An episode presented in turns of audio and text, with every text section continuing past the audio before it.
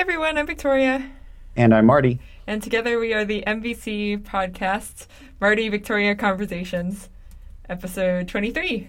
Yeah, we're totally in business again. We posted one episode, we're making another Yes. episode. The the hiatus is over. We're back to work on MVC podcast. Woohoo!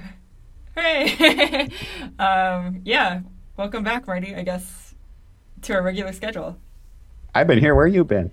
No, You're that's not true. That is not true. You've been busy too. Anyway. Okay.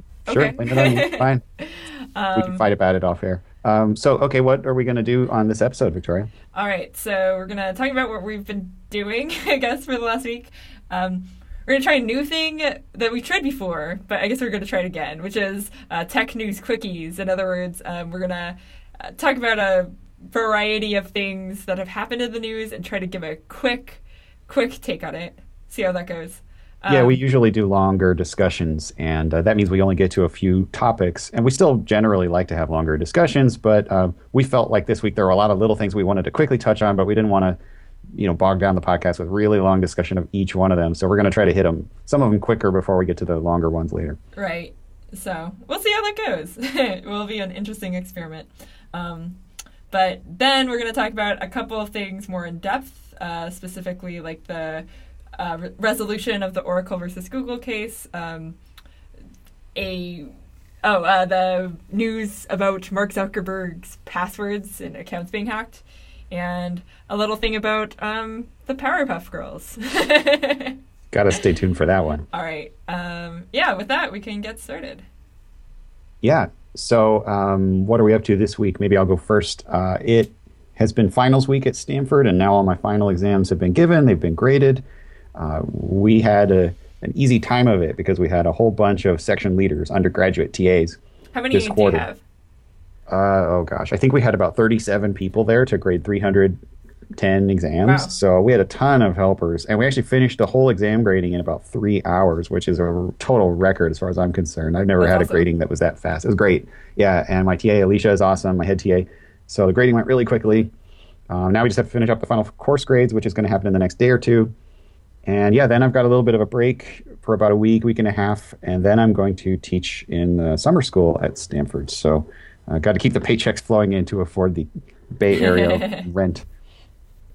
So that's me. What are you up to, Victoria?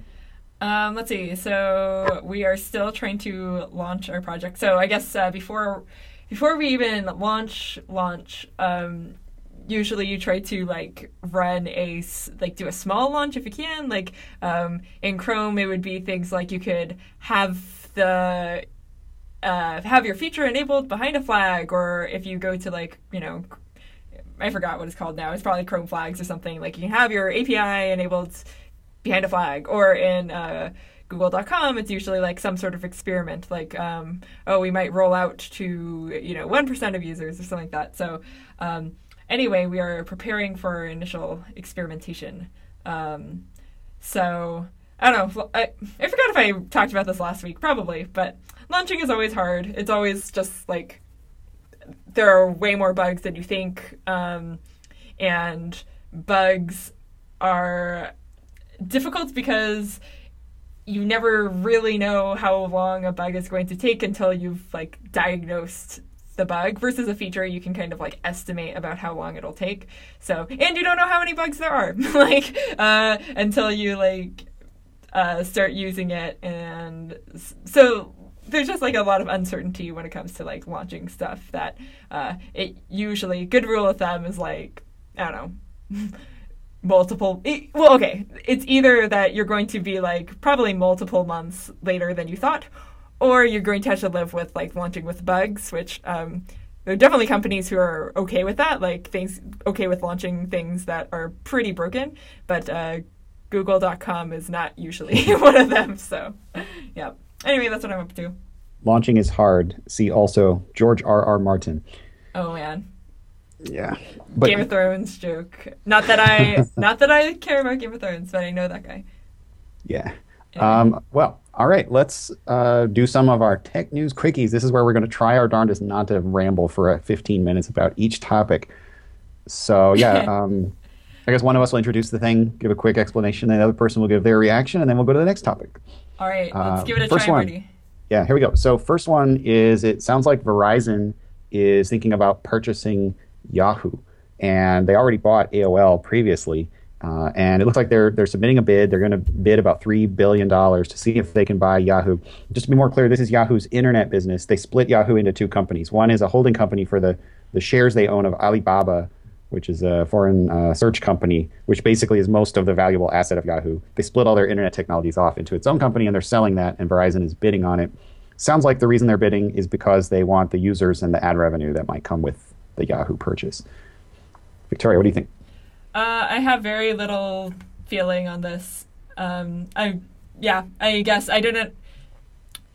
I don't know why they bought AOL. So I guess Verizon also owns AOL, and that's sort of the tone of this article is like Verizon could rule the '90s cyberscape. um, so I'm sure they bought AOL for a good reason. Like I bet just numerically it works out that they're gaining money, or, or, or I don't know. Like they probably just did some math and figured they could also like I don't think that they're planning to like make Yahoo or make it turn around. I think they're just like sort of like did some arithmetic and decided that it was worthwhile if they paid for X amount of money, they would get maybe Y amount of profit.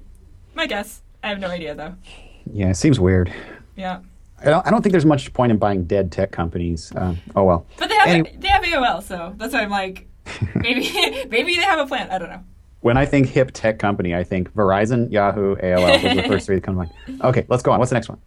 All right, so the Nest CEO Tony Fadell has left the company um, two two years after Google's acquisition of it. So, um, my thought on this is basically like there's a lot of speculation for why this has happened and whatnot. I don't really have enough um, knowledge about the product for the company to have a strong comment on this either. Um, other than I've heard grumbles about like Internet of Things is hard, um, and people have not been super impressed with like the certain um, products. I think by the greater company. Um, because like, wait, wasn't there like so? There's the Nest um, thermostat, which I think people really like, but there was like the Nest uh, fire something like the um, fire detector.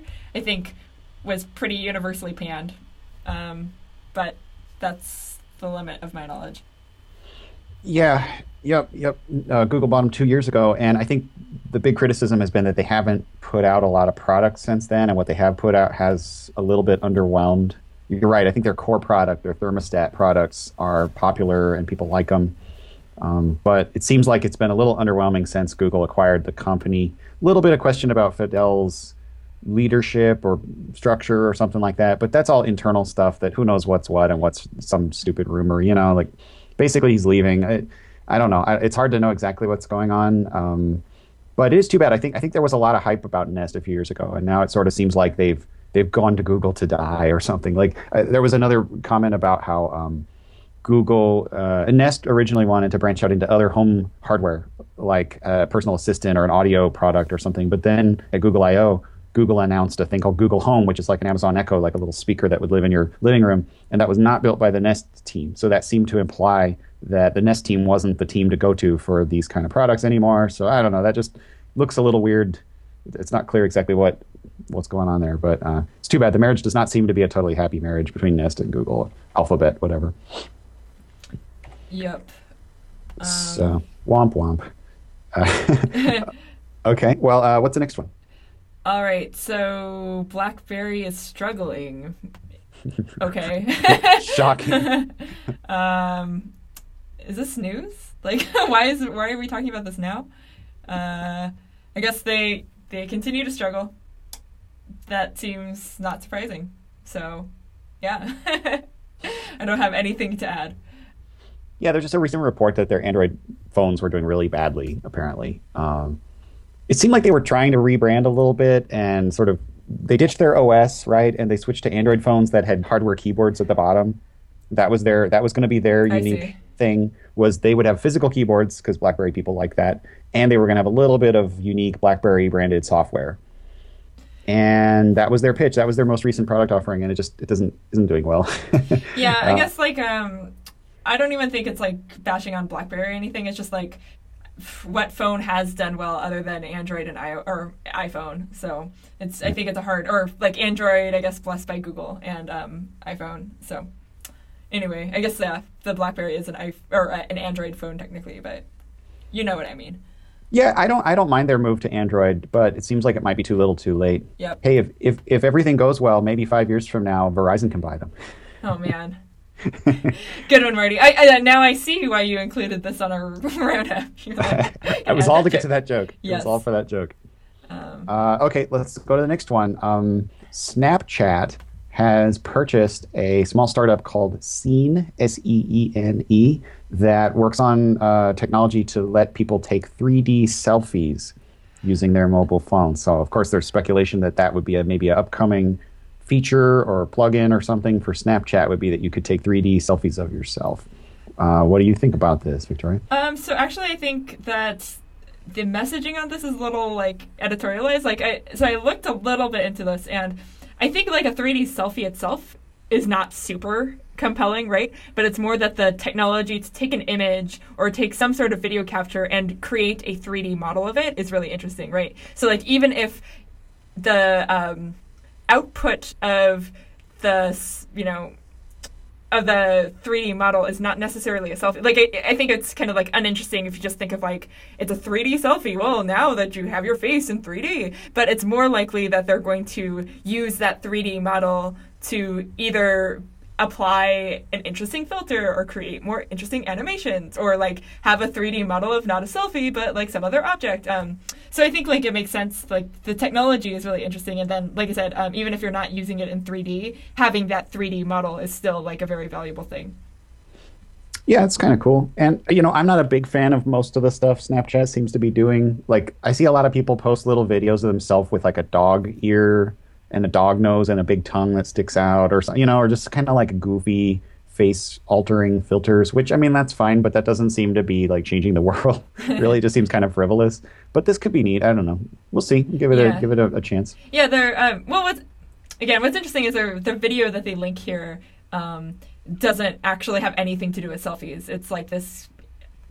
They explain it's much more than that. It's more about like sort of this VR interaction with like 3D option objects and like real life Yeah. stuff. I will say it does seem that this acquisition is in line with what Snapchat is. You know, I sometimes see these companies who acquire some other company, and it's pretty hard to explain why the one has to do with the other. You know what I mean? Mm-hmm. Like they'll buy a company that's sort of in tech, and they're like, "Oh, we're going to branch into this," and it's like, oh, "Wait, why? Why'd you buy PayPal or whatever?" You know, it's like that has nothing to do with you. But this is very much in line with what Snapchat is. Like that, if they if they basically took this tech and baked it into Snapchat, that would improve Snapchat. So it seems like a smart acquisition in general. Yeah, I think so. Like it, it's a like it's, I think this could be used for many things other than 3D heads. So, It probably has some non-pornographic uses even. oh my god, Marty. Anyway, okay, moving on. Um, so next one, Facebook is shutting down its chat messenger service on their mobile website to try to get the mobile users to switch to the Messenger app. So yeah, uh, you know the most common way I think to use Facebook on your phone is to install a Facebook app, and then if you want to chat on your phone, you install the Facebook Messenger app separately. They split those apart at some point. Um, but a lot of users just use their mobile browser, the web browser, to go to Facebook.com and they log in that way and they, they can chat that way. Or there's, I think there's a messenger.com that you can go directly to if you want to chat. And that's being shut off for mobile users because they're trying to push everybody to start using the app and, and stay on the app. And um, I guess it doesn't sound very controversial on the surface. It just seems like there are a lot of users who don't want the app or can't install the app or whatever.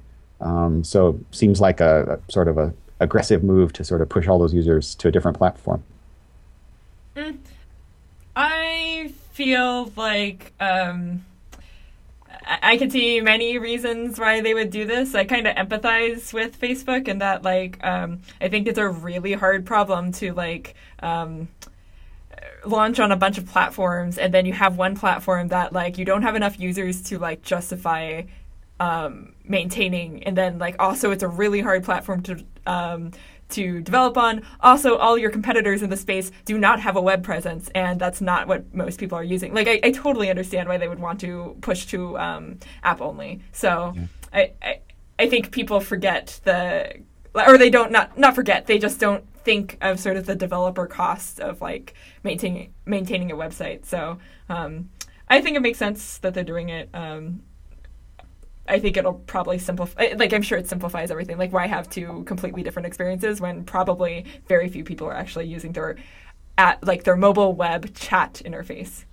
Yeah, yeah, it makes sense. And it's their platform; they can do what they want. They don't owe anybody an infinite web. Yeah, exactly. Version. Like host- Also- I don't know what hostile means, but Well, also, um, it's it just shows it continues to show that the web is a hard application platform. That you know people talk about web APIs and JavaScript and all these things, React Native and React JS and all these different I don't know advances in ECMAScript, JavaScript. Oh, the web is getting so much better as an app development platform, but at the end of the day, they'd rather shut it off in this app and focus on their mobile apps instead because it's probably easier for them to have a coherent user experience that way. Yeah, I, I mean that's a whole different thing that I feel like is not sufficient in a quick update. But um, anyway, like I mean, they're not shutting off their mobile app, which is much a much more complicated app than their messenger app. Like the message. So I You think mean their it's mobile not, website?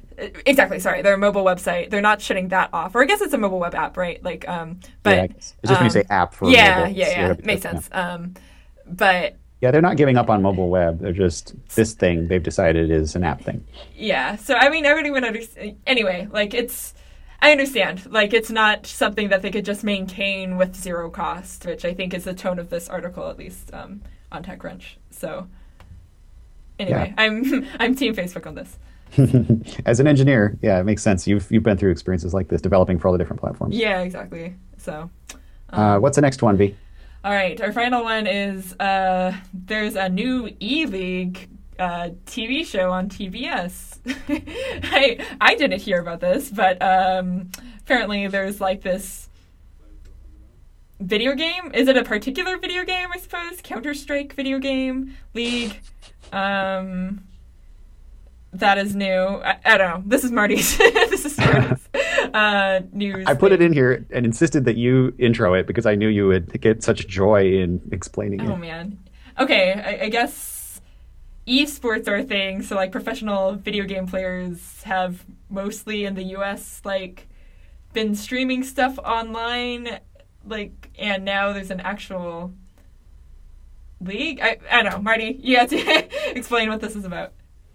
Well, it's just a TV show, like you said, on TBS that people compete on video games and they win money and prizes, and and uh, it's interesting. Uh, weren't you saying that you know this is pretty common in some other countries already? Oh, yeah. I mean, so like Korea has done this for many years with like StarCraft um, in particular, I suppose. So I remember like you know many years ago when my Korean cousins were like twelve. Um, they would say things like, "I want to be a professional um, video game player when I grow up," and like.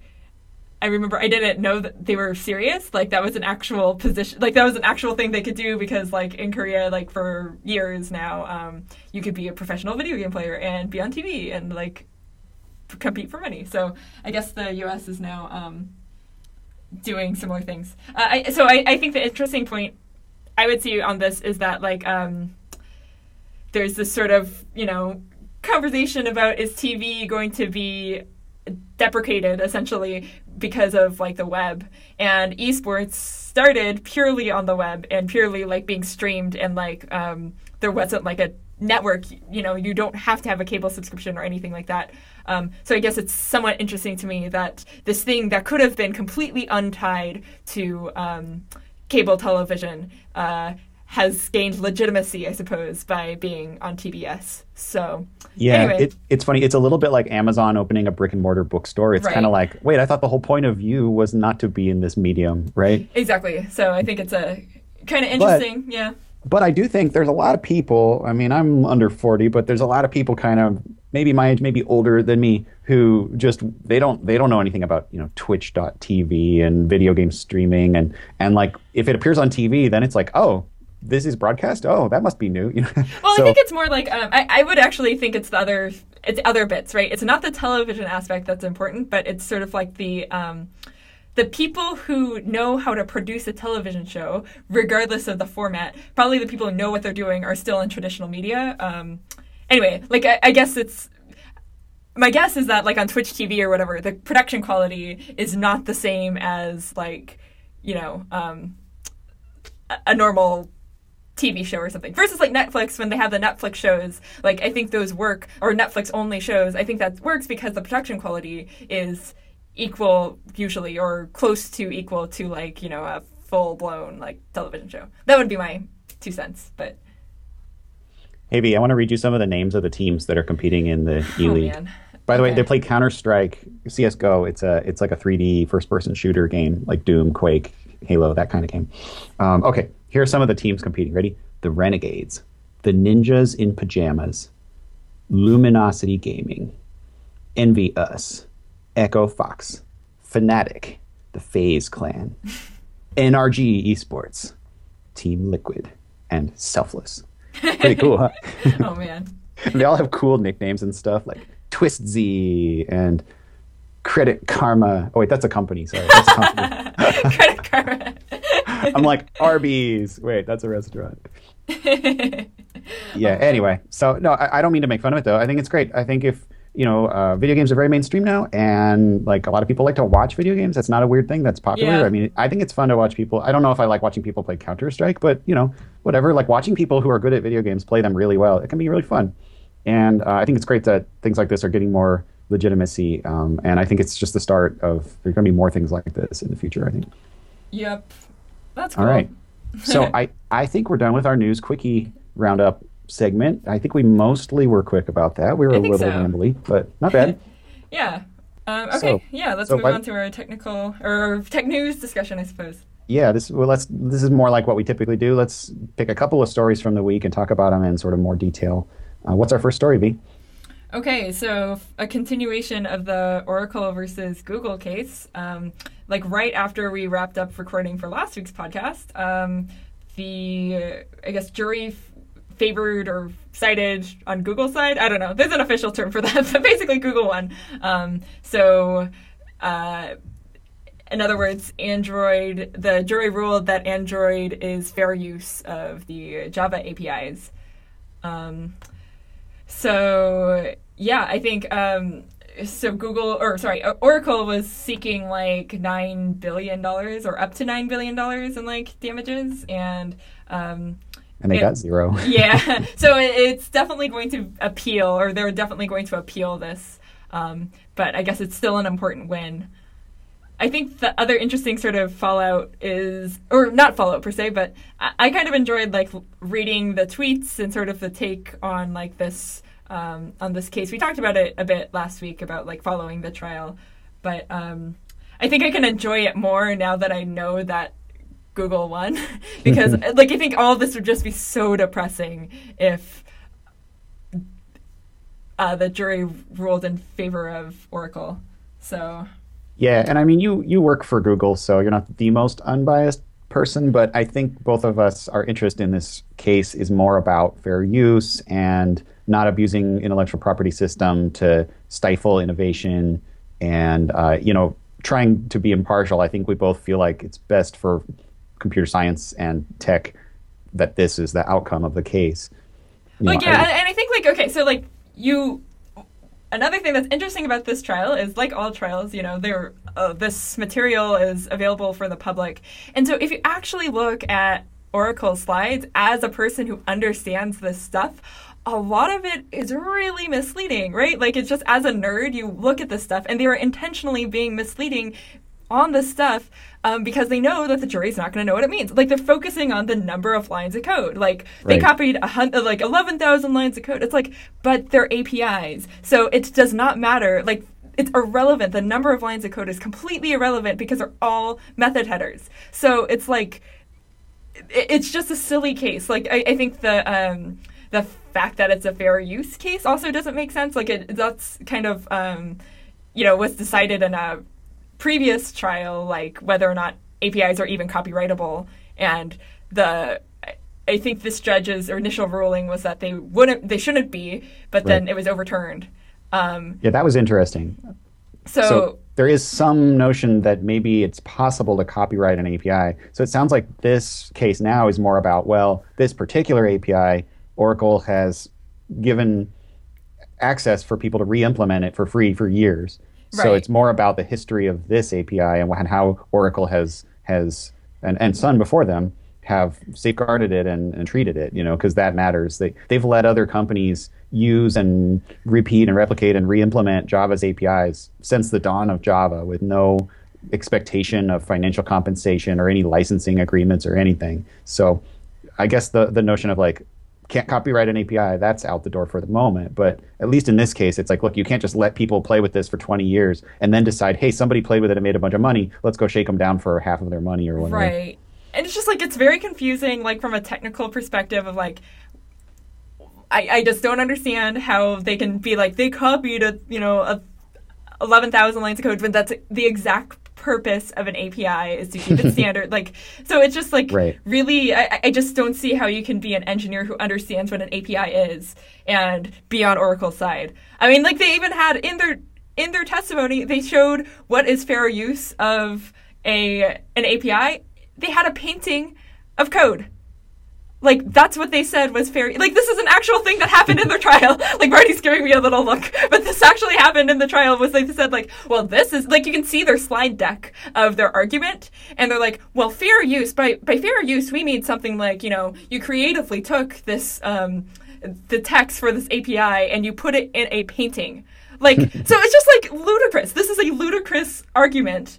Um, they, I, I, think I alluded to earlier, they sort of like copy pasted um, these quotes from subpoenaed like emails. Oh, maybe maybe I said that off the podcast, but like um, by en- like engineers who would say like, you know, well, I'm not a lawyer, but here's my you know, here's my engineering opinion. As as nerds do, sometimes we just talk about things that we have no expert opinion on, as we do on this podcast. Like we just sort of like, here's my take. And so they took emails like that and said like, well, these engineers knew what they were doing. Like it just all this was super manipulated, like manipulated um, out of context documents. I, I don't know. I think it's ridiculous. I think technologically, like the the either completely don't understand what an API is or they're intentionally trying to mislead the jury on like I don't know on what actually Google did. Um, so I think from that standpoint, I'm just like have no. I don't know. I, I would have been very very sad if this had gone a different way. Yeah, yep. But the jury made the right decision, and you know, uh, we did, as you say, we did talk about the case a lot on our last episode, just kind of the the nuts and bolts of people testifying and what they said, and we laughed at some of the bad analogies people made about APIs. And so, uh, if you haven't listened to episode 22, our last episode, maybe jump in there and, and listen if you want to hear more about the details of the case. Um, go check those out. But yeah, I think we're both happy with this outcome. Yes. Um, I thought there was something else I was going to say about it, other than just like, uh, I'm so angry that they the fair use painting. I can't believe that was real. Anyway. Yeah. Um, yeah, you know, it is scary. I don't know. I, I mean, I can sympathize with a content creator who who feels like their content was taken from them.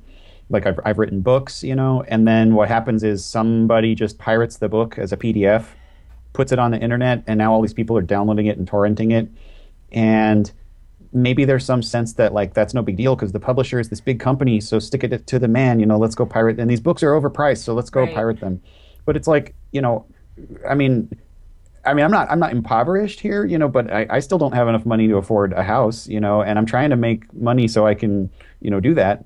And I worked for years on this book, and then people take it basically. They don't pay for it, and it's right. like I don't mind if you don't buy my book, but don't like you know take it without paying for it and then use it. And and like I have my own students taking my own classes who are asking me like, hey, can I use this pirated PDF of your book on the final as a study guide? And I'm like, are you really asking me that? So I mean I can sympathize with people who feel like I made something and somebody sort of took it from right. me and they're denying me some some compensation or something that I should have as the creator of this content. I can sympathize with that.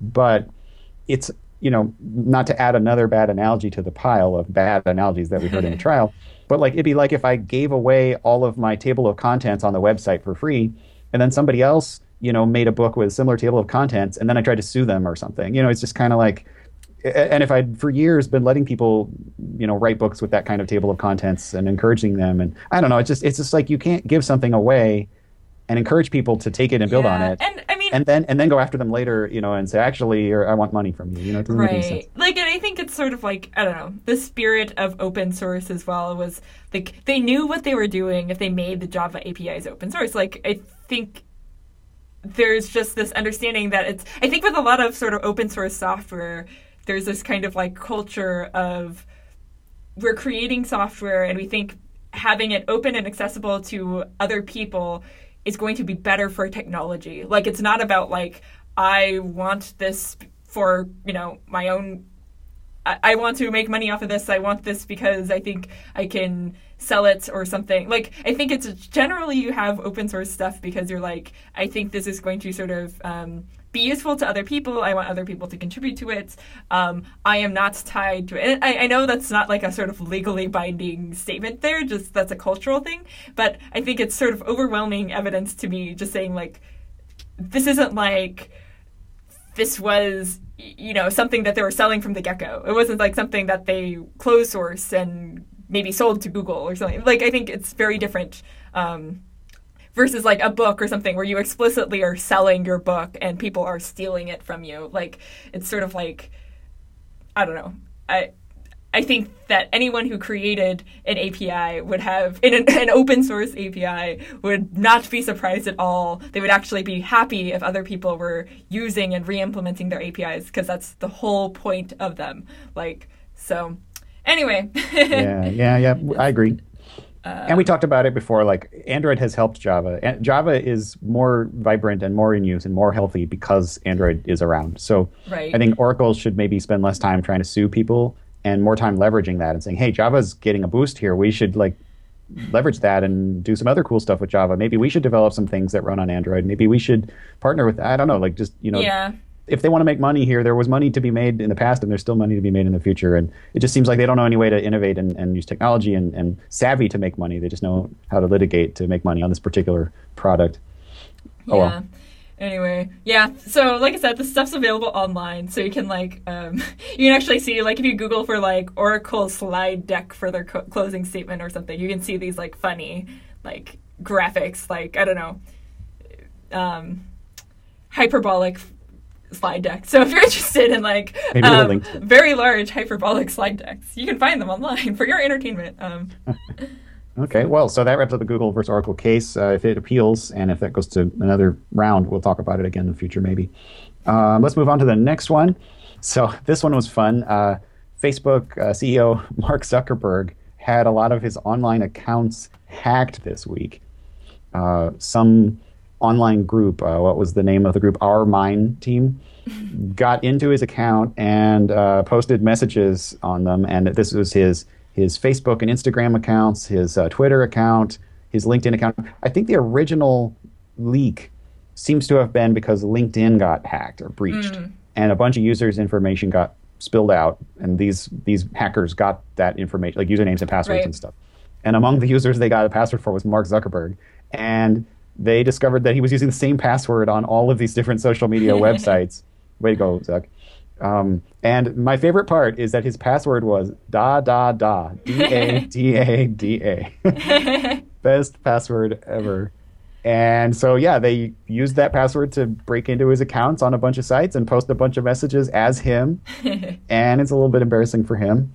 So uh, yeah, there's a lot to unpack here. Uh, I think uh, so. You know, it's a little funny. I mean, I, certainly I wouldn't want anything malicious to happen. I wouldn't want anybody to like take his money or I don't know steal his identity. You know, I don't. I don't want people right. to. I, I, don't want to make light of that, but it does sort of raise other questions like. Uh, you know, it's not good to use the same password everywhere, right? I mean, especially if it's a horrible password like da da da, which is like not secure at all. Um, now, I mean, I don't want to be too uh, specific here, but you know, I don't use the same password everywhere. I use a certain, let's say, substring that I have in common on a lot of my passwords, but then I have some modifications to it depending what site I'm on and stuff. And so I try to make sure that if you just took the exact same password string and just put it somewhere else, it wouldn't work. That's a goal I try to have for a lot of right. different accounts. Or if I'm going to use the same password, sometimes I have some dumpy accounts that I just use for stupid things that I don't have very safe passwords on. But those are like not attached to my identity and they don't have any important information or finance in them. And, you know, like I just, I don't use the same password everywhere. I don't want to use the same password everywhere. Um, and uh, on top of that, I don't use dumb passwords like da da da. Oh man! I don't know. It just blows my mind that this uh, person would do that. Um, there's there's also there's a lot of other things people do to keep their passwords safe, like these password manager software There's one called LastPass that's pretty popular. I don't know. Like, what what's your uh, what's your reaction to this story, Victoria? Did you go immediately change all of your passwords? um, I feel bad for Mark Zuckerberg. Like, I think that I don't. I don't think it's dumb. Like, I, I think people are like sort of pointing the fingers, like, "Wow, that was so stupid." I'm like, I totally empathize with that. Like, I think passwords are broken, right? Like, it's just how can you possibly have a unique password to everything? And like, in terms of yeah, it's a dumb password. Okay, but like how many people actually have like I, I think security's hard right? And like even like with your you know substring technique I, I, mean i do something similar. So i'm not saying like i'm great. What i'm saying is that i could totally see some, myself not doing exactly this but something very similar. Because if you get that substring from my password suddenly my password becomes as trivial as um, mark zuckerberg's right? So it's sort of like eh. Sure. I, I think um, i think it sucks. I, I bet like what well, I, I I wonder how much Mark Zuckerberg uses Twitter or Pinterest. Like, because that's the other thing. Like, you, you, create a password. Maybe it's dumb, and you're like, I just want to create it right now. I'm going to change it later. But then you use your phone, and it saves there, and then you don't remember. Or like you use your, you know, you use Chrome or something, and just auto saves your password. You don't remember that this is your crap password that like you were supposed to change later. Like, I don't know. I I feel bad for Mark Zuckerberg. I I could totally understand that happening to me, especially like my LinkedIn. Like, when's when's Mark Zuckerberg on LinkedIn? Like, is he looking for new jobs? Like, anyway. Yeah, yeah. Well, and also, I don't want to do too much victim blaming. Like, if somebody gets their house robbed, we right. don't say, "Oh, what a crappy lock they had on their front door. What an idiot!" Ha ha ha. Right? Like, so. I mean, it is unfortunate. I do think people should be careful and, and be safe and use good good passwords and stuff. But I want to follow up on something you said a second ago. You you were kind of saying like passwords are sort of broken, right? And yeah that's an interesting thought. I mean, we just we're so cultured to to think of passwords as the security system for online everything, sites and apps and everything. But uh, more and more people kind of don't trust them. Or I guess what I would say is they're part of a larger system of authentication and, and uh, identity verification. Like a lot of sites and places now make you do sort of a two factor login where you, you have to type a password, but then you also have to you know, take a text on your phone and, and give them a code from there. Yep. Or like some things do biometric or thumbprint, fingerprint stuff, um, face recognition, uh, little little dongles or things you plug into your computer sometimes, or little uh, card readers that you plug. Mm-hmm. Like a lot of com- my wife works uh, at Microsoft, and um, if she wants to connect to the corporate network remotely, she has to take this little card reader and plug it into her laptop. That's pretty common. Um, so you know maybe maybe the big picture here is that passwords are dumb and that uh, you know we shouldn't rely on passwords as a sole form of access control. Yes. yep, I agree. Like I think that um, we talked about it before on the podcast, but like I almost always opt into um, two factor because uh, two factor authentication be that like usually it's text message or something with like a number that you add in. Um, that way I can use a dumb password and not feel bad about it. So I think going in that direction where you don't have to have a strong password um, is a better direction than like rule. I mean, because it's just I mean, no one's following the rules, right? Like, I, ideally, you would have like a strong, incomprehensible, long password, unique password on every single you know account that you have, and that's just people aren't doing that. So, um, like I mean, again, like if it was like his finance or something, I would understand, or like his Facebook, that would be super embarrassing. But it's like these probably these rando accounts that he never really cared about. Um, he has a dumb password for. Eh. I could see myself doing that as well. So. Yeah, yeah, definitely. Seems like we're we're sort of poised. We're starting to not be as into passwords. yeah. I don't know if I'm going to say passwords are dying, but password as sole method of authentication is kind of dying. Yep. Um, yeah. I guess there is an interesting like uh, I don't know. I guess I shouldn't like read too much into it, but I I wonder if Mark Zuckerberg were so, like does does anyone look at this and think Mark Zuckerberg is incompetent as a CEO? And I think of like, man, it's lucky that it's like a I'm kind of relieved it's like, oh, it's a white male CEO, not like a, you know, or I don't know what he is for Facebook, but um, like it's a, if it were like a woman or like a person of color, I just feel like this would be different than just a funny joke. Um, oh, interesting. Yeah. yeah, that's that's an interesting thought. Like, yeah, if it were somebody from a different demographic, people would say, oh, that's typical for that group to do something dumb like that. Or, or like, yeah, or this is this is, way, or yeah, like this is proof. I knew they like I knew they were incompetent. Like I don't think anyone's or I don't think you know Mark Zuckerberg is incompetent for this, and I don't think people are kind of I don't think that's a tone of the story around it. It's just sort of like a ha ha ha. Mark Zuckerberg too has bad passwords. Like what are the people? You know, like I don't know. Um, yeah, yeah. No, that's a, that's a good point. the um, the sort of default respect we give to people based right. on our conceptions of them. So. Yeah. Anyway, poor Zuck. Change your password, Zuck. Turn on two factors, Zuck. Come on, get on that. What's um, our next uh, tech news discussion topic? All right. So, um, the let's see. So, like the Scratch programming tool, I guess. Yeah, it's like a sort of a game or program or something to teach kids how to uh, code. Um, there is a Powerpuff Girls version of that coming out. So, um, yeah, like basically, I think it's uh, so Scratch is sort of this long time. Um, is it? Would you call it a game, Marty, or how would you like? I guess environment. Scratch? Like it's kind of like a. Yeah, it's like a language and a set of libraries and an editing environment for executing the programs. Um, I thought very, there was like puzzles, or is that, or am I wrong? I don't think I've ever used Scratch, but it's it's very visual. You use these coding blocks where you drag and drop syntax chunks so that you can never have illegal programs, and then you can sort of tweak them and change them. Like if you drag and drop a for loop block, you can fiddle with it and change the dials for how many repetitions it does and stuff. You know, so it's kind of like very visual programming that can't have syntax errors. And most everything you're coding involves the movement and the behavior of sort of two-dimensional characters on the screen like little animals or little cars or little things like that. So it's meant to be for younger people. It's more motivating and fun and easier and they can't mess it up in as many ways. And so a lot of people are into scratch kind of at the k through 12 maybe more like k through 8 level i mean some some high school students use it too but it's thought of as being more accessible to young students and so it sounds like this is just a set of um, skins and add-on packages that use Scratch with these cartoon characters, right? Yes. Um, so yeah, there's like a Powerpuff Girls um, version that's going to happen. So it's like a partnership between like I guess MIT Scratch people and uh, Car- Cartoon Network, who owns the Powerpuff Girls.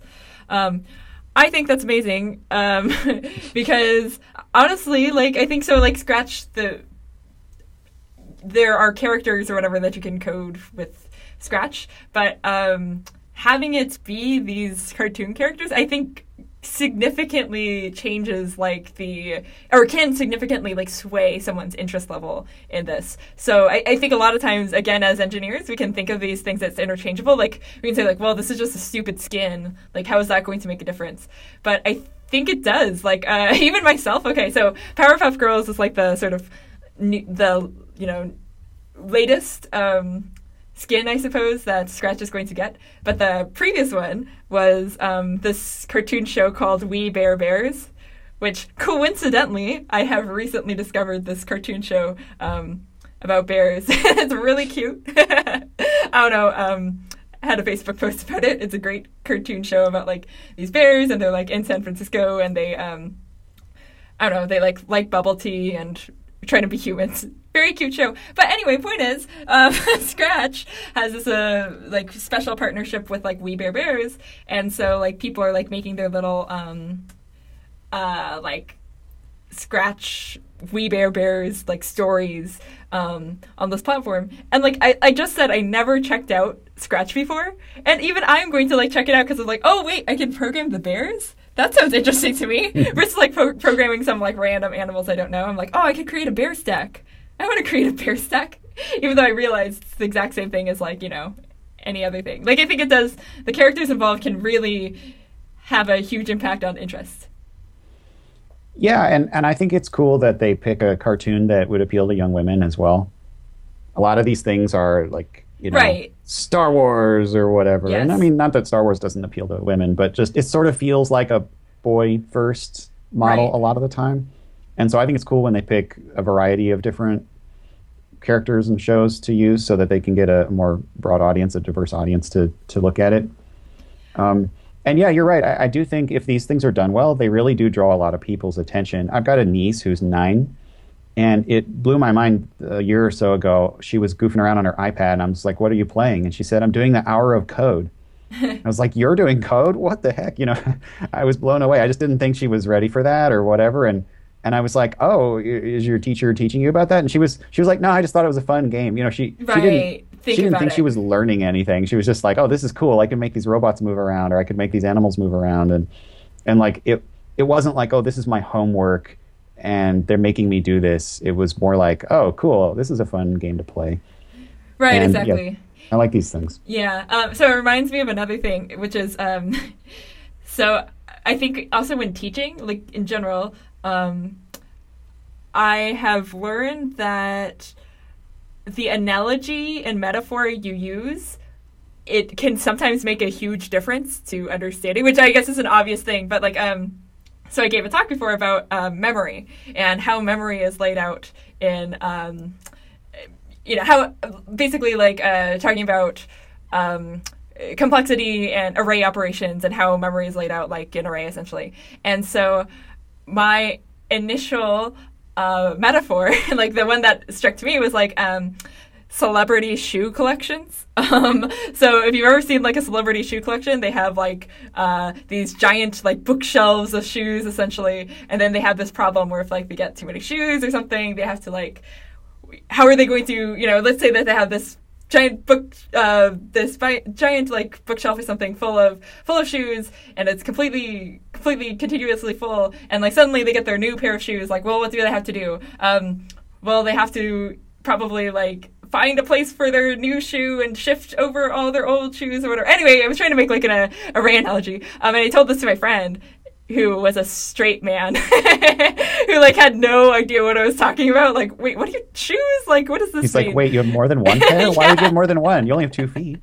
and so I changed the analogy to liquor. I was like, oh, okay, well, um, you, I, I knew this friend had a liquor cabinet, like a very full um, liquor cabinet. I was like, well, okay, it's kind of like your li- liquor shelf. Like, if you had a new bottle of like vodka or something, how are you going to like put it in your shelf and like that problem? And he was like, oh yeah, that makes way more sense. So it's, it's sort of like it- it's the same analogy, but just the actual physical items you use can make a huge difference. Like there's sort of the classic complaints about like physics textbooks and they always use sports analogies and car analogies and like, you know, oh, well the trajectory of this baseball and like just like these things are just subtle. Like you wouldn't think that like I know that logically it shouldn't make a difference, but like just swap the noun with something different and it can completely change like a person's interest level and understanding of the topic.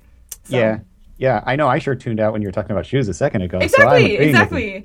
Exactly. I'm well, just teasing. I'm teasing you, but I know what you mean. I agree. yeah, like what if everything was done in terms of Powerpuff Girls?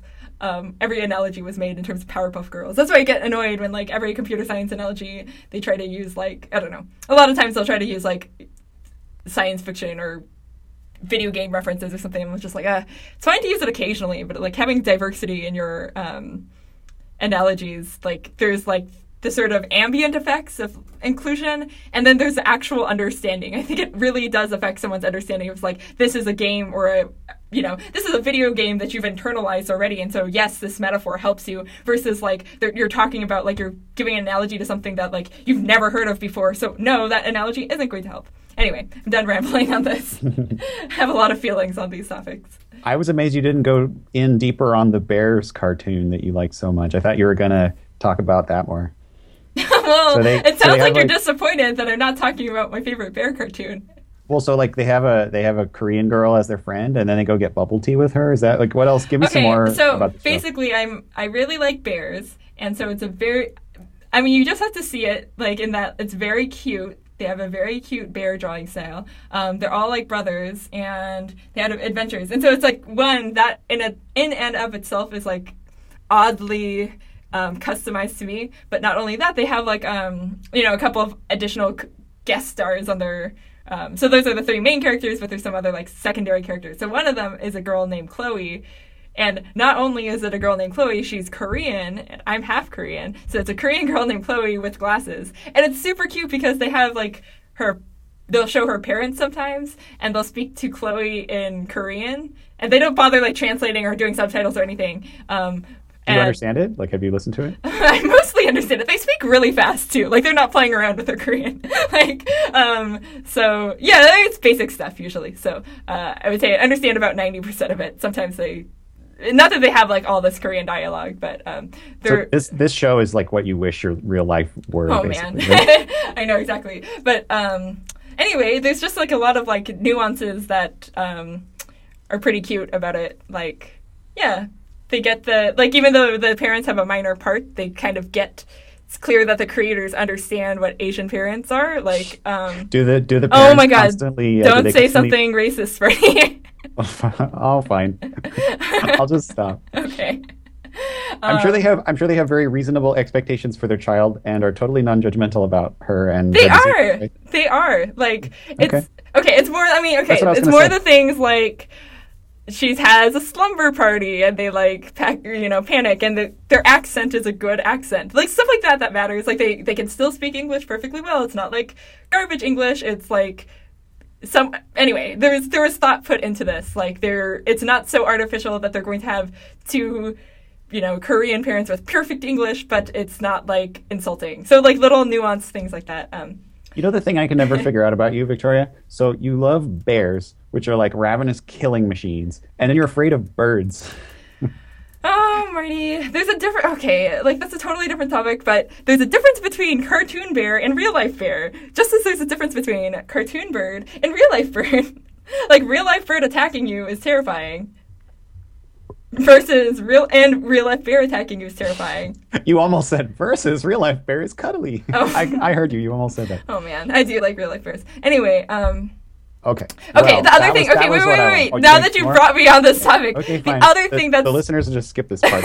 Forward. Go on. no, the other thing that's relevant to technology that's cute about this show is that they incorporate a lot of technology in sort of a cute way as well. So, like, Tell me, tell me the bears are on growler.com. Tell me they're on. my god, tell me. Come on. no, um, No. but No. like, they use like their laptops and their phones. They all have like little cell phones, and they'll make like little jokes about YouTube and internet videos and I don't know different technology. So it's, it's kind of a background thread of like they're in San Francisco and they're using technology. So it's cute. Do Only- they have a bunch yeah. of like math and CS puns in the show? No, it's not like that. It's Oh. that they they're they're clients of technology. I was hoping that the white bear would be like, I'm going to use my GPS. I hope it uses polar coordinates. Oh man. no. Well, this is why I don't write for a kids show. Um, no, it's a great show though. It's only 12 minute episodes too, so you can get them get through them quickly. You've clearly done your homework on this show. I love okay, this check show. out. Why do they call it? Why do they call it We Bare Bears? We B A R E B E A R S. We Bare Bears. Why do they call it that? Um, I think I'm actually not totally sure. So it's it's based on this online comic um, that's called Three Bare Bears. Um, and I think they're just like they don't have clothes on, so they're bare. Oh, yep. And see. I, think Three Bare Bears made sense. I think We Bare Bears is just a little friendlier. I don't know. That's my guess. they should definitely be on Growler.com then. Oh my god, ready? okay, okay, let's move on. Okay, so uh, for our last bullet point here, we want to talk about an article, a, a piece that was written on Medium.com by a guy named Alberto Brandolini, uh, software engineer. And the name of the article is The Rise and Fall of the Dungeon Master. And I mean, just as a quick summary, the article is basically about a project, a, a coding project, where maybe the original author of the software is still part of the project. And maybe it's become a, a company or it's grown. There's more people working on it now. And, you know, that person knows the software deeply. They've worked on it for longer than anyone. They've worked on it for years. They've probably written most of the code or at least a large chunk of the code. And there's sort of a dependency, like if anything goes wrong, if anything's broken, if there's any huge decisions that need to be made, that person kind of has to be in on them because they're just too core, too important to the project to not be involved. And all the other developers are kind of seen as being subservient um, to that person. And this article is basically saying that uh, that is an anti-pattern in software development. That it's bad for there to be a dungeon master, and that this this article is to try to sort of put a name to this and denounce it as being bad, and sort of talk about some reasons why uh, why it's bad. Uh, so we just we just wanted to talk about it and talk about like you know have we worked on projects that had a dungeon master have we been a dungeon master do we agree or disagree with the article this sort of stuff so what's Right. your what's your general reaction to this uh, idea victoria have you encountered this sort of thing Uh, yes and no. I think uh, so. My f- quick take is basically that I think that he has definitely um, identified a problem, and I like that he, you know, has described it well. Um, I think this is a pattern. Um, I don't think it's necessarily an anti pattern, and I also don't think his solutions make sense in anything but a giant company. Um, because, like, he's talking about, like, oh, well, you know, you can. Uh, so I, I think uh, maybe to give a little bit more background, there some of the things he talks about, like, being bad about, like, having this person who it's like you know the code too well in some ways. And we've talked about this at Google too about like sometimes there's like a project or something where it's like there's when one person is required for expertise on software like for uh, the sorts of things he's talking about like they always have to be looped in on a code review. They always have to be sort of like um, asked about for technical decisions and whatnot.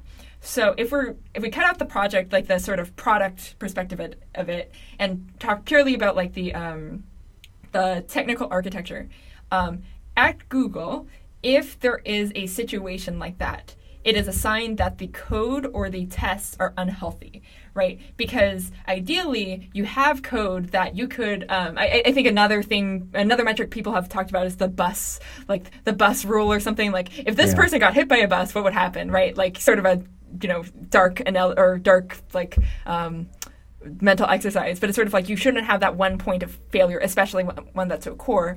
And it's more a sign that if if there's a person that's like really integral to the technical um, health of the code, like you basically you want your code to be like intern proof in that let's say that okay of course a, a you know, seasoned engineer would never make a bug or never write a bug or make a mistake in your code. But an intern who, you know, uh, and of course I'm being facetious, but like, you know, an intern who has no idea what they're doing, they're just trying to make the first code changes, um, they might do something totally crazy in the code, right? And ideally, you would have a test suite that would catch even the craziest things. And so, like, um, you wouldn't have to manually test it or something to verify that it worked. You wouldn't have to manually test everything. Um, you have that strong test case. So I think that if you have a dungeon master sort of situation at Google or some other large competent uh, tech company, they would say like, ah, that's an engineering problem because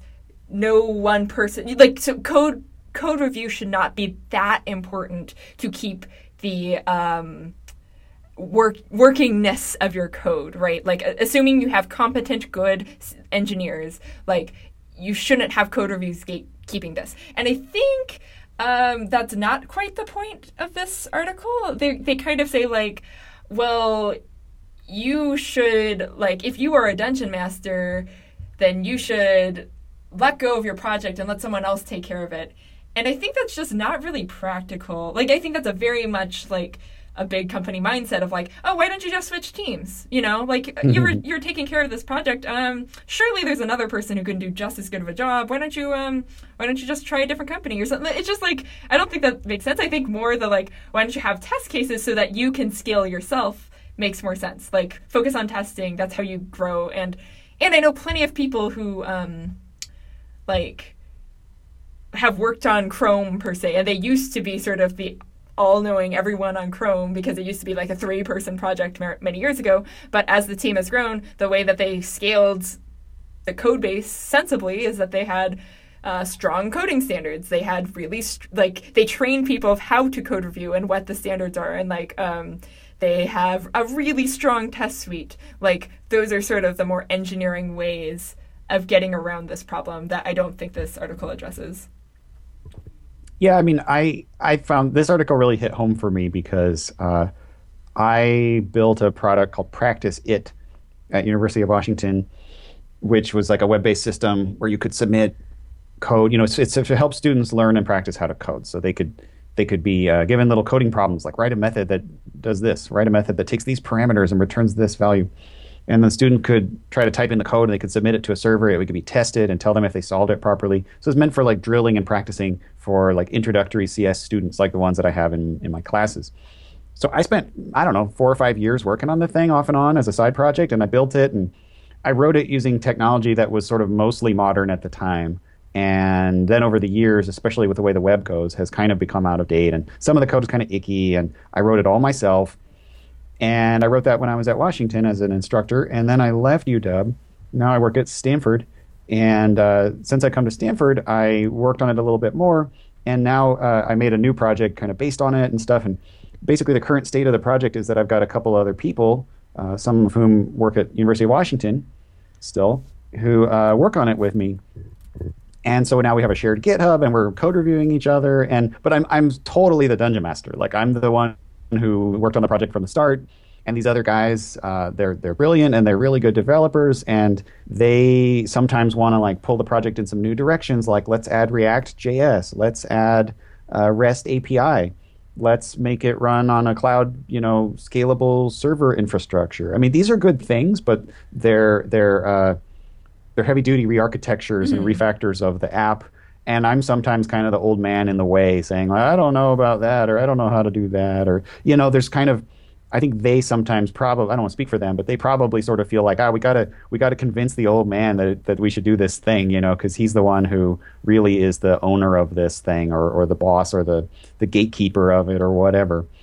And so it is interesting, like you know, I think both sides have had to compromise. Like I've had to let go a little bit of like what I think the app is or how I think it should be built or whatever, and they've had to let go of like maybe they have some cool ideas that I push back against pretty strongly. And I think overall we're working together really well. But I, I say that, you know, I, I, recognize that I am the dungeon master, and I do think that sometimes my involvement is really important and helpful for the project. But I also sort of know that in some ways projects become more nimble when they aren't beholden to the the person who who built the old thing that now needs a lot of uh, work, you know? Yeah, I, I mean, I think there's a lot of subtleties in this situation that I don't think is really well addressed in this article. Like, I, I, okay, another thing is I, I think this is written with the baseline assumption that the code is not very good, which I don't know if the person realized they're making this assumption, but like, so, like, they say something in the beginning that's like, um, the dungeon master, like, the net result is that for every change, uh, the dun- dungeon master must be involved. He's the only one able to guide developers across the minefield. And that's not how I describe code, right? Like, I don't think that you're, if you're describing your code as a minefield, and I know that's not really what he means by that, but it's like, again, your code, if it's well engineered, even if it's using old technology, well written code is not going to be like, oh, don't touch that. Like, it shouldn't be that hard to edit your code. Like, I know that's an idealist like way of looking at code, but I, if you're if you have good engineers, like you, they should be able to read your code and figure out basically what it does. So I think that like there's kind of multiple problems here, right? Like, because I, I also think um, okay, assuming you have well written code and you are doing things in a particular paradigm, you have a way of doing things, um, I think it's really important to enforce coding standards. Like he's saying things like later, like he's um, he's like, what do you do if you're the dungeon master? You should you know let it go, let let people experiment with your code base. Let's um, they should try different things, and yeah, they're gonna do some some things wrong. Yeah, they're gonna waste their time a bit, but they're gonna learn and I'm kind of like, well, what is the point of their contributions? Uh, is the point that you want to develop these people as engineers? If so, okay, I could understand that. But is the point to like are you getting like a person for 3 months and the point is for them to contribute to your project? Like I think if you're trying to get someone to contribute to your project, having a like strict coding standards is good and is sort of necessary for your project to grow. So I, I think that like this whole like oh you shouldn't have a, one point of failure. It's kind of like yes and no. I think that like having strict rules and policies about what you can and can't do in code at least at google that is shown time and time again to be sort of not just helpful but like essential to the project not becoming a mess. So i kind of think this has been I don't know. It, it just seems to be like advice that is coming from like a place of like the underlying assumption of like, oh yeah, you're gonna have kind of crappy code, but code is just you know code is poorly written, so you're gonna have unnecessary things, but that's fine. You're gonna learn from it. Like I, I'm being a little harsh on this, but like that's kind of the tone that I heard from it. Um, yeah. Well, um, I I thought that I thought he did a decent job of he was talking about both sides of it, like I mean, he, he is saying the Dungeon Master is an anti pattern, which you're not totally agreeing with, but I sort of read it as like maybe for me because I feel like I am a dungeon master. I think it's good to hear these kind of things for me because I don't totally agree that I'm a harm to my own project. Right. But it's important for me to remember, like, hey, you know, uh, a project can move on. Like, if I did get hit by a bus, this project could actually move on fine. And you need to sometimes let go of control when you work with a bunch of people. And that can be hard to do if you worked on something a lot by yourself. And now you're starting to work on it with other people. That's a change in the dynamics. And it's just really important to think about the other side of that change when you can only really feel it from your own side of it. So I don't know. I think that's a that's a good it's a good reminder. But also, I wanted to counter one thing you said. You, you said that like, well, not all code is bad, and this article seems to imply that all the code the dungeon master wrote would be bad code or something like that.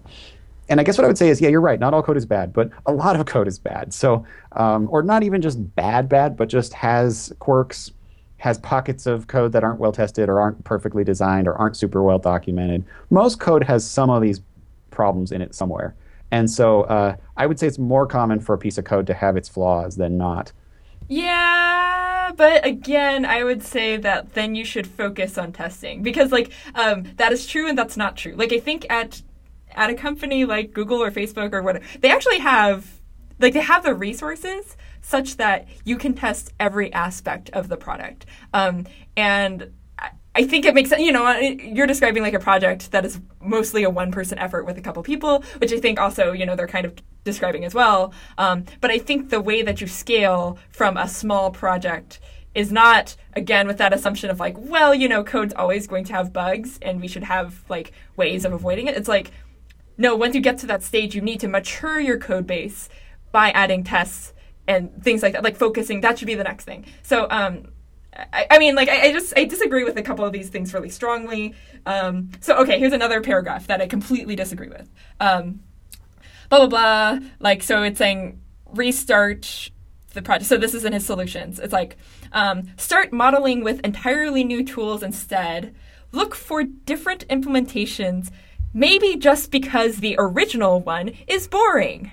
Software development is learning, and that's where the fun is. I completely disagree with that. Like, if Yeah, you that want, paragraph sucks. that's so dumb. Like, okay, anyway, so that's why Re-implementing a project from scratch is a bad idea, almost always. uh, like so that's why I'm just kind of like not really trusting the tone of this article because I'm like if you're doing that in your code like you're like yeah I'm just gonna re-implement this for funsies and you're cool with other people doing that I just don't trust that you're writing good code like anyway I'm probably It's- reading feel- too much like It, it feels like he worked on a project with a dungeon master on it. And he's Yeah. You know, he's like pissed off. but yeah why aren't you letting me just like you know kind of trying this out with a different like Just let me slap a bunch of Node.js plugins on this thing. It'll be great. yeah Um, like learning's the fun part anyway Well, Like, you know, you know what? Like, so um, in in in my project, uh, the the other uh, developers who were working on it, sometimes they would say, "Hey, why don't we add this? Why don't we add this tool or this technology? And why don't we convert this to this?" You know. And I would sometimes push back, and sometimes I would be up for it or whatever. But usually, the the metric I was using, or at least trying to use, to gauge my own enthusiasm or, or reaction was like, what do we get for this, you know? And so sometimes it would be like, hey, right now the app uses a plain old MySQL database to store all of the data. And that works fine. But, you know, if we want to scale this thing up and so it'll run with thousands and thousands of people hitting it all at once, then we probably need to make it work on something like Amazon Web Services, EC2, cloud. And if you do that, you you know if you're going to scale it and have it sharded out to multiple instances, then they can't like have a MySQL database because it needs to be some kind of shared data source that they all use. So you need to refactor the backend data source to be some kind of other thing, just not a plain old MySQL database. So if you talk about like, hey, maybe we should take that on, maybe we should do that refactor or erase that technical debt or whatever. To me, that's like, okay, yeah, that has a tangible. That's important. You get a benefit from doing that because the, now the app maybe can can scale up. You know, you could host hundred versions of the app all over the place, and they could all like use their the data set properly. Uh, tangible benefit. I like it. But then there's kind of like, oh, we're using. Um, you know, uh, whatever .js library, let's convert all the code to jQuery. You know, and to me, it's kind of like that doesn't get us anything except we just in, introduce a bunch of new JavaScript bugs. Yeah, And exactly. Am just just to be really fair. Like I don't mean to pick on the that the, one of the devs actually did do that, and there actually were some bugs. And I'm not trying to pick on him. Uh, he's done really good work. And actually, uh, there weren't a ton of bugs. There were a few small bugs, and we have fixed them. And I will say, I'm going to give credit where it's due. That switching to jQuery, uh, along with some of the jQuery plugins, has enabled us to do some more interactive widgets in the UI uh, with JavaScript. So anyway, I'm not trying to strawman and and present a biased take on any of it. But it, it's kind of like that. That's the sort of example I was trying to illustrate of like something that doesn't have an immediate big benefit, and it's just kind of like churning the code. Uh, I, I, think there's a real inherent cost to touching code. You know, code yes. that works really well. And uh, I think sometimes when new people come onto a team, they just sort of want to put their mitts on all the code and change it and just tweak it and stuff. And it's like, hey, may- maybe there's reasons the code is the way it is, and, and you're sort of quietly, subtly messing up stuff or breaking stuff when you change it, you know. And so there's kind of this, I think it's an interesting balance between like if there is some more experienced senior developer and new people who work on the same project, like they both, I think they both have to kind of compromise with each other, and there's kind of a dance to that that I think can benefit both parties. They have to compromise a little bit. Yeah, I agree, and I think experience matters a lot. Like I think. Um like again i this just sounds like a lot of new mistakes or like I, or just like someone who's been in a culture of like writing software that doesn't have to work. Uh, anyway i'm being really cynical and rude but like yeah just, that's a that's a really good point b. Like, like, software that that has to stay up or has to run right. or if it starts breaking like people lose money or whatever. Exactly yeah. Like like if you have that kind of responsibility then you don't want to fuck around with hey let's just change all the javascript frameworks and right. see what happens. Like again not to pick on that example because that's worked out fine for us but like yeah, like if you if you sort of make changes to the code, you have to really show a, a cost benefit to it, right? right? You have to say this is why I think it's not going to crash everything or break everything, and this is the benefit we're going to get by putting those hours in. It's a little different on my project because it's kind of just a side project. We're just sort of playing around, and it has educational benefit, but nobody's finances, nobody's jobs are on the line. It's not a big important thing yeah. that nobody's primary income or job or something comes from this. So it's totally different on my project. But like if some startup, if some team and its health and its future depended on some of these things, then it would be a really big deal and, to get this right. And it, it, just annoys me too because I think like um, there's this kind of conversation about like is computer science, is software engineering really engineering? And I think this is the sort of stuff where it's like this person like my sense is this person is not a great engineer because I think if you're an engineer and you're trying to like it, like you'd imagine like when they're creating the car or something like you just say like well you know cars just sometimes they like just the engine just sh- sometimes goes on fire and you can't really do anything about it. Like, y- you know, it's not like cars are the most safe vehicles now, but I think as an engineer, you are trying to always come up with like what's the best, most robust solution.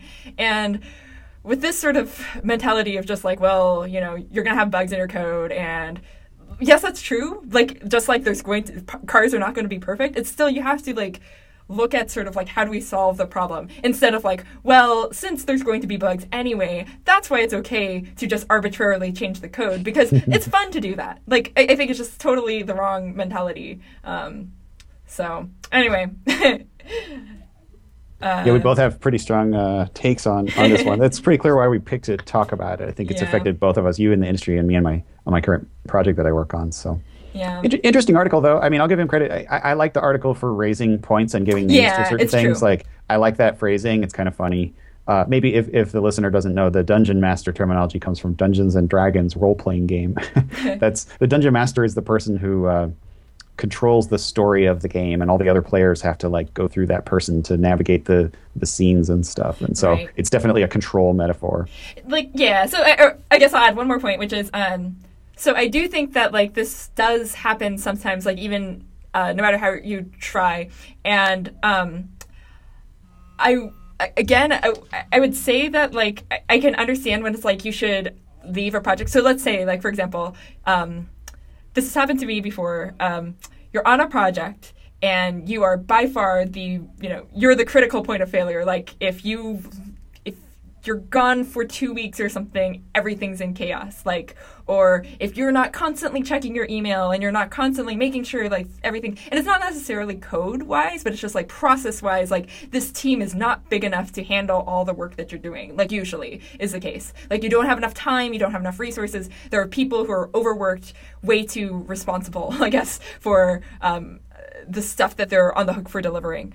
Um, I think in that case, the right thing is to let it go, but I would say like very much from a different perspective of like for your own sanity, you should leave, and your your absence is going to make the product break. Like it's not like oh everything's going to be fine. Probably when you go, things are going to be a mess. Like they're going to mm-hmm. break, but it'll force people to address the problems because really you're being the band aid. Like a, a, friend of mine, um, Albert Wong, who's like a excellent engineer now working for the government, used to work at Google. Um, anyway, he, he told me this uh, concept of the martyr was what he called it, which is like I need to stay on this team. I need to stay on this project because if I don't, it's all going to go to hell. And usually it's true. Like they're the, you know, they are actually keeping this team and keeping this project alive. And what Albert his advice to me and uh, which I think is quite wise is like do not be a martyr for the project. You should leave, you should let it fail, you know, have it expose the